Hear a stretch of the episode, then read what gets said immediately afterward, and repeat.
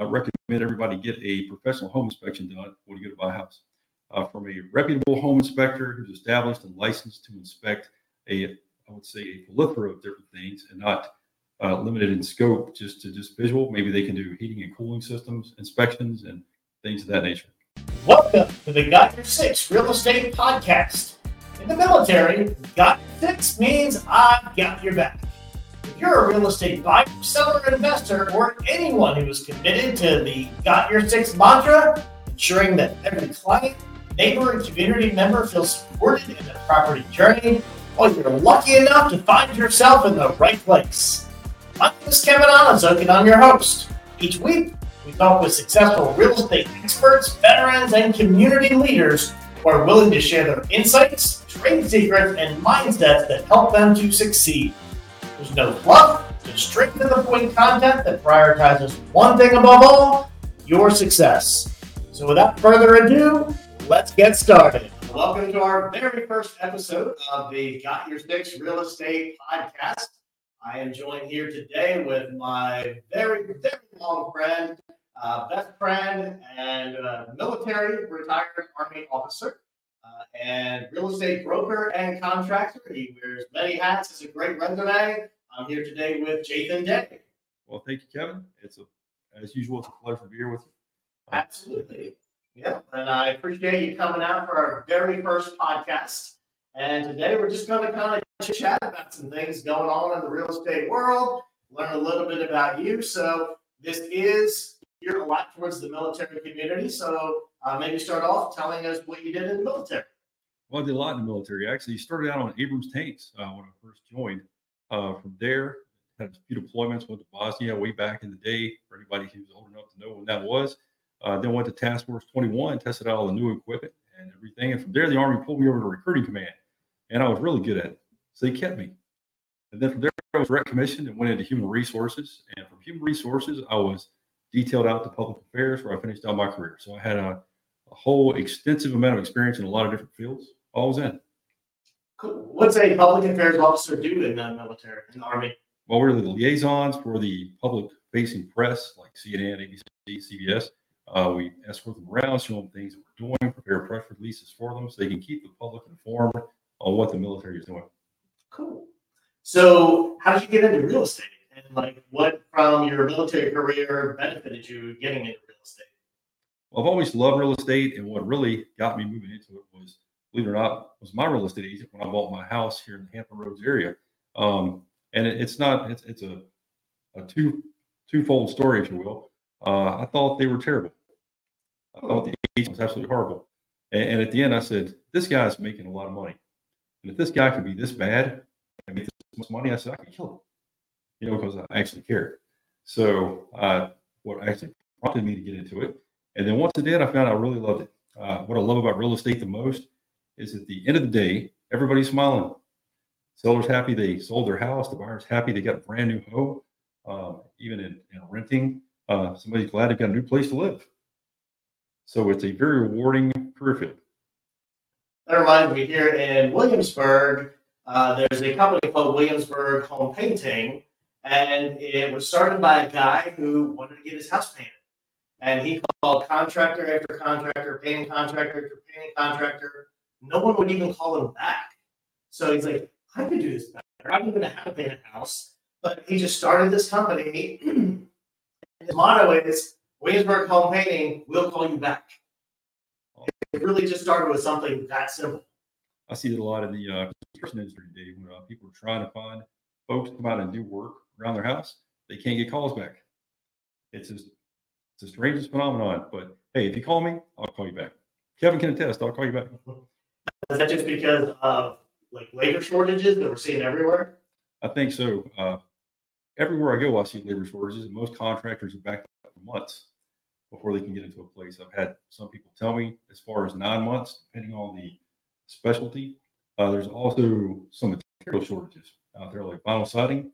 It's slowing down the new construction market, and uh, just people getting it replaced. Maybe they were hail damaged or something, and they're trying to get things done. So, uh, one of the rental properties actually had hail damage. It took, or has taken, right at about eight months to get the vinyl siding to put on the house. Oh my goodness! So I just saw something recently. Uh, I don't remember the exact figures, but they're saying it's just going to continue to get worse because people aren't going into the trades. They're saying for every 25 people that are aging out, retiring, retiring, et cetera, there's only about seven going into skilled trades. Absolutely. Uh, so everybody listen to this. If you want some honest to God, uh, you want to make money when you graduate from high school, go into a trade. Um, I realize the school system pushes everybody to go to college, and there's a reason for that. I learned all about that in recruiting, but that's not what this is about. This is about real estate. So right now, a plumber, I would say if you had to pick one, go be a plumber. They make about six hundred dollars an hour. Goodness. So they make about one and a half times the amount of uh, neurosurgeon makes, if that tells you anything. So you can be a brain surgeon and make less than a plumber. And have a lot of student loans. Oh yeah, Yeah, I've been encouraging my son. now. He's senior in high school. He's talking about actually being a plumber before. Now I think he's kind of just trying to figure out what he wants to do. But I've been sending him information about different trades. I think even like elevator mechanic is supposed to be just an incredibly high paid, high demand job. And you can still go to school, go get a couple year business degree. So you can not only have your trade, but you know, make your own company or something someday. Kind of like you've done. So you've come up through the real estate world, created your own real estate company, homes for sale and rent. Now started your own contracting company. that's it, Kevin. Uh, what I did see, uh, especially doing property management, same thing you were talking about before, is a shortage of actual licensed, experienced workers to come out and do repairs. So it finally got to the point I realized, well, I know how to do all these things. So I went and got my certification and started uh, my own company in construction to kind of alleviate some of that those problems I was having in property management. So my folks that I do property management for get a discount, What's they're happy about. Coming in, obviously, you know, uh, they're already giving me the business of property management, so I give them a discount when it comes to doing repairs around their house. So it works out really good. It's a win-win situation. Hey, you and I talk about this all the time. We don't have to just talk about real estate. Where is everybody? It seems like post pandemic, there's nobody working anywhere. We tried to get burgers up the street the other day, and they had one person running front counter, cooking, everything. Where did all the people go? Kevin, that's a really good question. I think a lot of people ask the same one because everywhere I go, I see help wanted signs in the window of every business everywhere. I just uh, traveled to Charleston, South Carolina. Same thing there. Okay, there's a shortage of people everywhere. I went to the car wash this morning, and this is one of the bigger ones in Hampton. Uh, typically, they have maybe seven or eight people working. They had two, Wow. and those guys were struggling. I mean, hustling this morning. So, but again, like you said, like I keep seeing it everywhere. I mean, you have any idea where where all the people go? They're they living in their mom's basement? People got to work. Right? Got to have money. So, you got me. Maybe they're all moved back home. I could, Yeah. couldn't tell you. Yeah, I have no idea. I, you know, I, I, we have, uh, my wife and I have four kids between us, kind of a blended family. And, you know, the kids have come home and gone, etc. but they can't all be going back home with mom and dad. And rent and, you know, and, and housing expenses and such are high. The average car payment is over seven hundred dollars a month right now. How are people making it without? Well, I don't think uh, they are making it. Uh, from what I saw, the uh, number of automobile repossessions right now per day is 30,000 in the United States, which is higher than it was in the uh, 2008 uh, bubble housing collapse when all that occurred. So that's not a good good sign. No, that's scary stuff, actually. Now, on the flip side, folks, if you're in the market for a used car, 30,000 repos a day going into the market means the price of used cars is going to do one thing go down. Not to mention the 30,000 people that got repoed can't afford to buy a car. So that just means you're going to have a huge supply and very small demand. That means prices are going to go way down.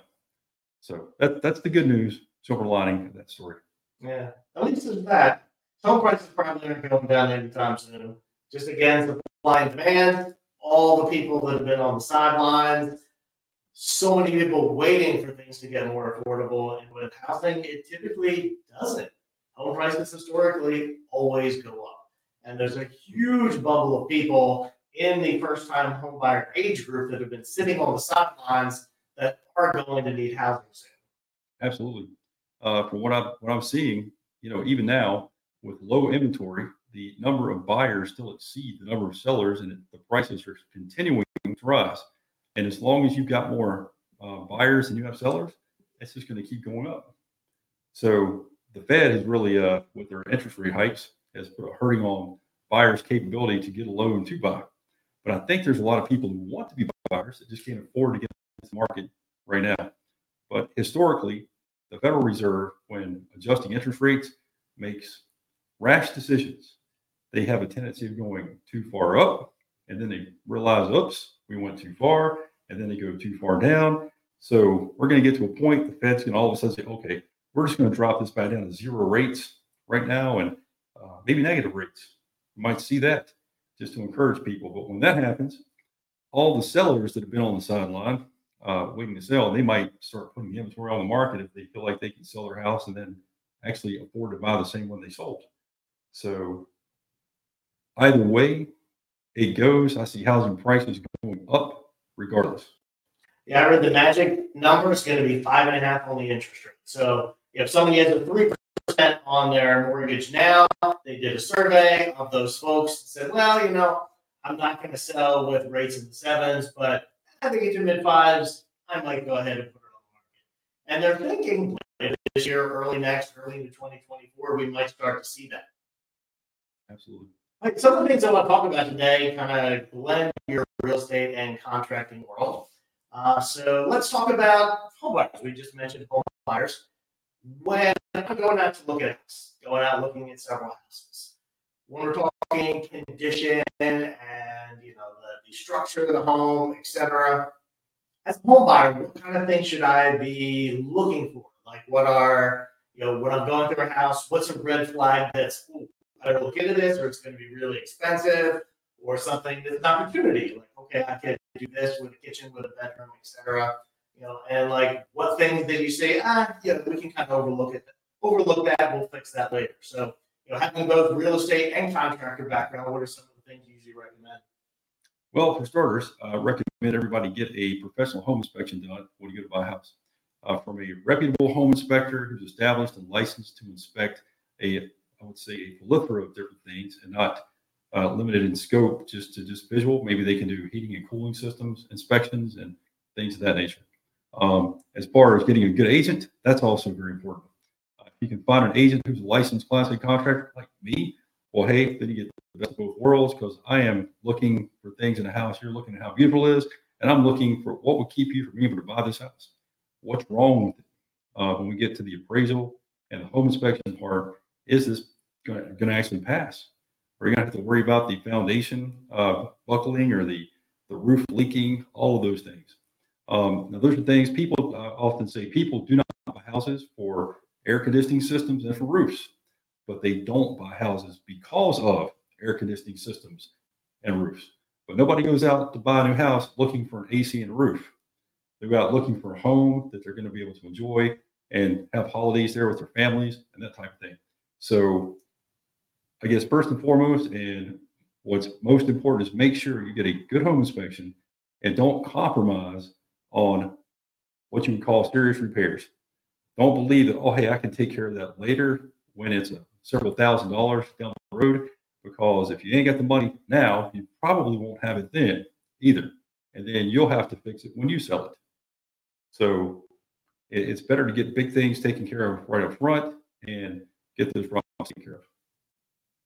That reminded me of a story. My very first venture into real estate investing, uh, purchased my own home, etc. But this was goodness, probably 20 years ago. Uh, myself and a few partners, I think it was, we purchased a house in Hampton, um, Shell Drive, I think it was. So we're like, we had this client, they need to get out of this house. We're like, oh, you know, we're gonna we're gonna purchase it, fix it up, and flip it. So we had a contractor go out there who we thought we knew decently enough. Uh, and he's like, okay, yeah, it'll cost you uh, 20 grand in repairs and we'll be able to get this thing going. So, okay, yeah, we can make this happen. So we completed the purchase, got in there, and it was a disaster. The guy was a hoarder, had stuff everywhere. The back half of the house was an addition that wasn't properly attached to the house it ended up being months worth of us working there, you know, each of us 40, 50 hours a week, doing as much as we could to ourselves to save us. The contractor basically quit the job a few weeks in because he realized how bad it was. Uh, and it was just an absolute nightmare. At the end of it, between the four of us, uh, we profited $16. So we each made $4 and almost back. So sometimes real estate investing is great, but that was a lot of lessons learned for sure. But it just kind of reiterates the importance of having a partner who's experienced and knows what they're doing and one you can actually trust. Absolutely. It's very important.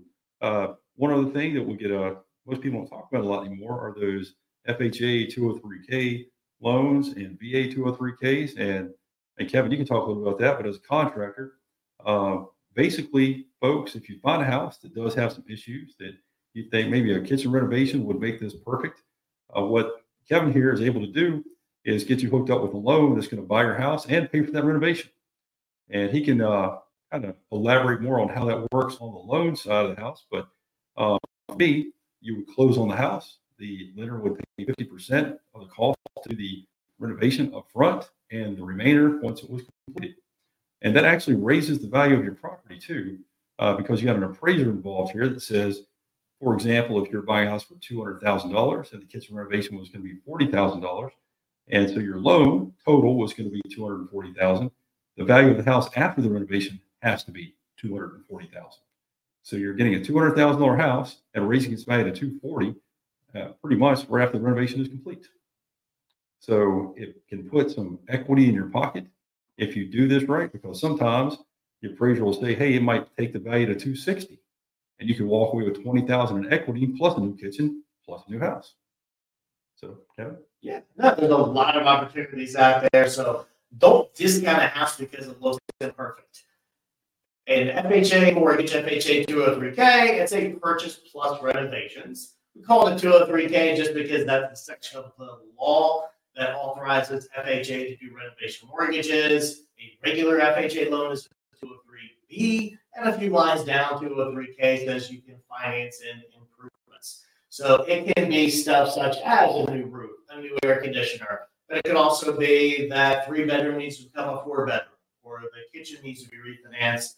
You know, there's just uh, there's not much of a limit on what you can do other than luxury items. Like you can't put in swimming pools, you can't put in you know luxury items into the home, but things to make it fit your family, make it livable, add an in-law suite, whatever it may be. Those you can do. There's, you know, as you mentioned, the VA version, the conventional version.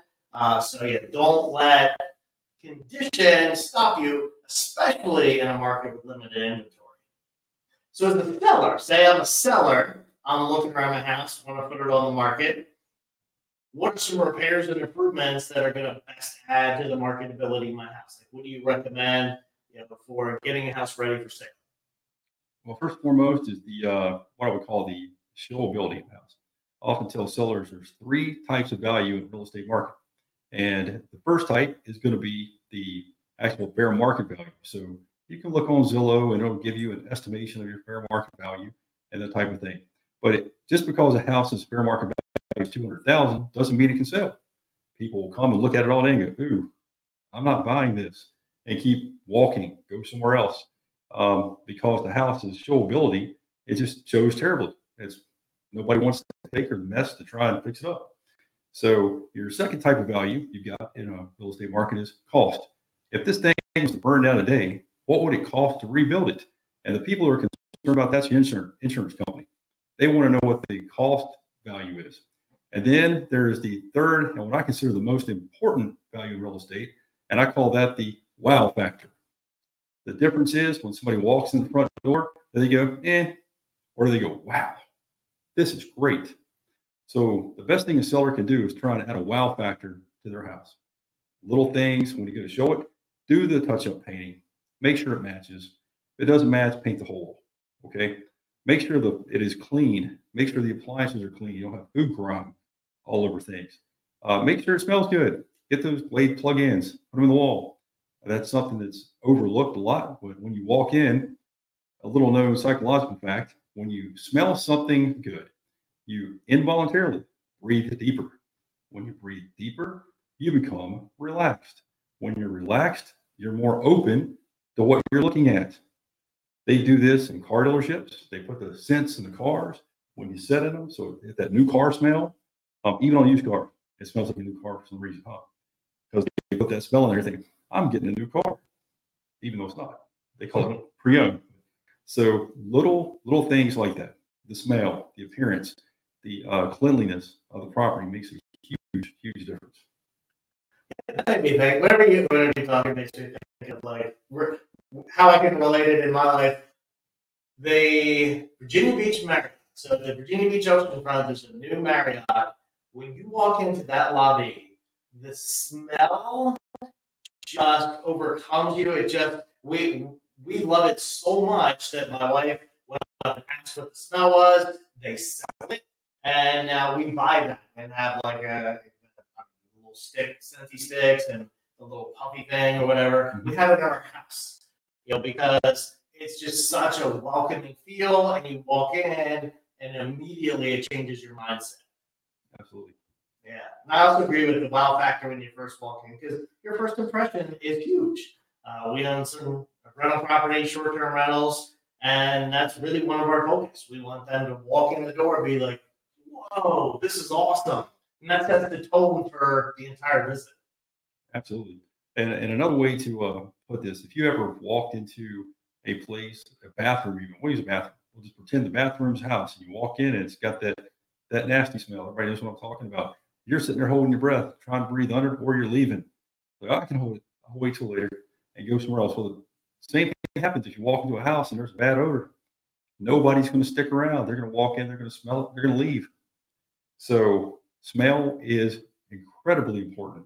Um, and sometimes in cellar, if you've got pets, you may not smell the pet odor. However, people who don't have pets will smell it immediately when they come in. So take the time to put some, uh, used to be the stuff you sprinkle on the carpet, gets rid of pet odors and things that, even if you don't think your pets smell, you should do some kind of pet deodorization before showing your property. Yeah, because non-pet owners they'll smell kind of like smokers. Exactly. Smokers are probably immune to that smell. A non-smoker walks in there, it's going to be an Oh, yeah. immediate turnoff. Instantly, right off the bat. Yeah. You're absolutely right. Here's one of my favorite questions to ask, no matter whose job, whatever whatever job anybody has. What's one of your favorite stories about real estate? Could be real estate or contracting. You, know, you, you do both, or property management. Like, what's one of your favorite stories? It could be fun, funny. It could be touching. Like, what's a, just a great experience you've had that you think would be fun to share? Kevin, I've got so many of them. It's hard to pick one favorite, but uh, since today is my wedding anniversary after eight years. Happy anniversary! And Thank you. I was your best man at your wedding, just so folks know.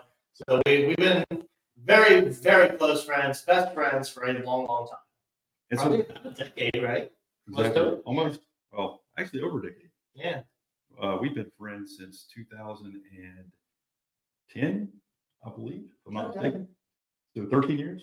It all blends. It does. My wife and I talk about that all the time. Was that two years ago or 12 years ago? It's hard to even have that concept as you get older. Absolutely. And uh, for anybody listening or watching this, he totally remembered my anniversary. Okay, just saying. We talked about it. I got a little lucky. He's like, what was happening eight years ago today? I was like, what could be significant enough that I would remember from eight years ago? So uh, I did wedding and I got did. He nailed it right off the bat. He knew. He was just keeping it in his pocket, like, oh, Jason's probably gonna ask me about this. We're gonna see. so, uh, but my wife uh, went and got her real estate license and joined me uh, in real estate. So I think the day she got a real estate license and we started working together as a husband and wife team in real estate was probably my favorite memory of starting the business and building it together. I convinced my wife to come into the business. I don't know if that would be necessarily a good thing for us though. It's kind of our, our one thing we do differently to have have at least a little bit of, of, you know our own interest, everything. You know, otherwise outside of work we are tied to the hip all, all the time. Uh, but then I guess my real concern is, you know, if she's my work partner, then if we're going away on vacation, the whole team is going away on vacation sure. and there's nobody to cover. But you you do have other teammates uh, with homes for sale and rent that you know, that you can rely on when when you and Lashonda decide to go do your thing. Absolutely. And it's a real benefit having uh, good agents working with you, and, my, and especially my company. Um, they come from a myriad of different experiences. I actually have other Class A contractor agents that uh, work with me in my company as well. So you don't depend on just me. You got great people to point you to. They're experts in different areas that can uh, really be beneficial depending on what kind of home you're looking for. Whether maybe not even home, if it's commercial real estate, we've got uh, folks, including myself, that are experienced in that, can help you find a commercial space as well. So, and we can point you in the right direction for whatever you need, whatever you're looking for. Cool. Well, we can kind of chit chat a bit more, or hey, why don't we kind of wrap up with asking somebody new coming to this area, somebody PCSing in, what's your favorite thing about this area? Why should somebody be excited about moving here? You should be really excited about moving to Hampton Roads. This this area, well, first of all, uh, has got the highest concentration of military and veterans anywhere in the United States of America. So you will find that this whole area is very military friendly.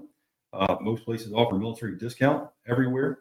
We have some of the best uh, entertainment venues of anywhere in the Commonwealth of Virginia or in a probably the tri-state area.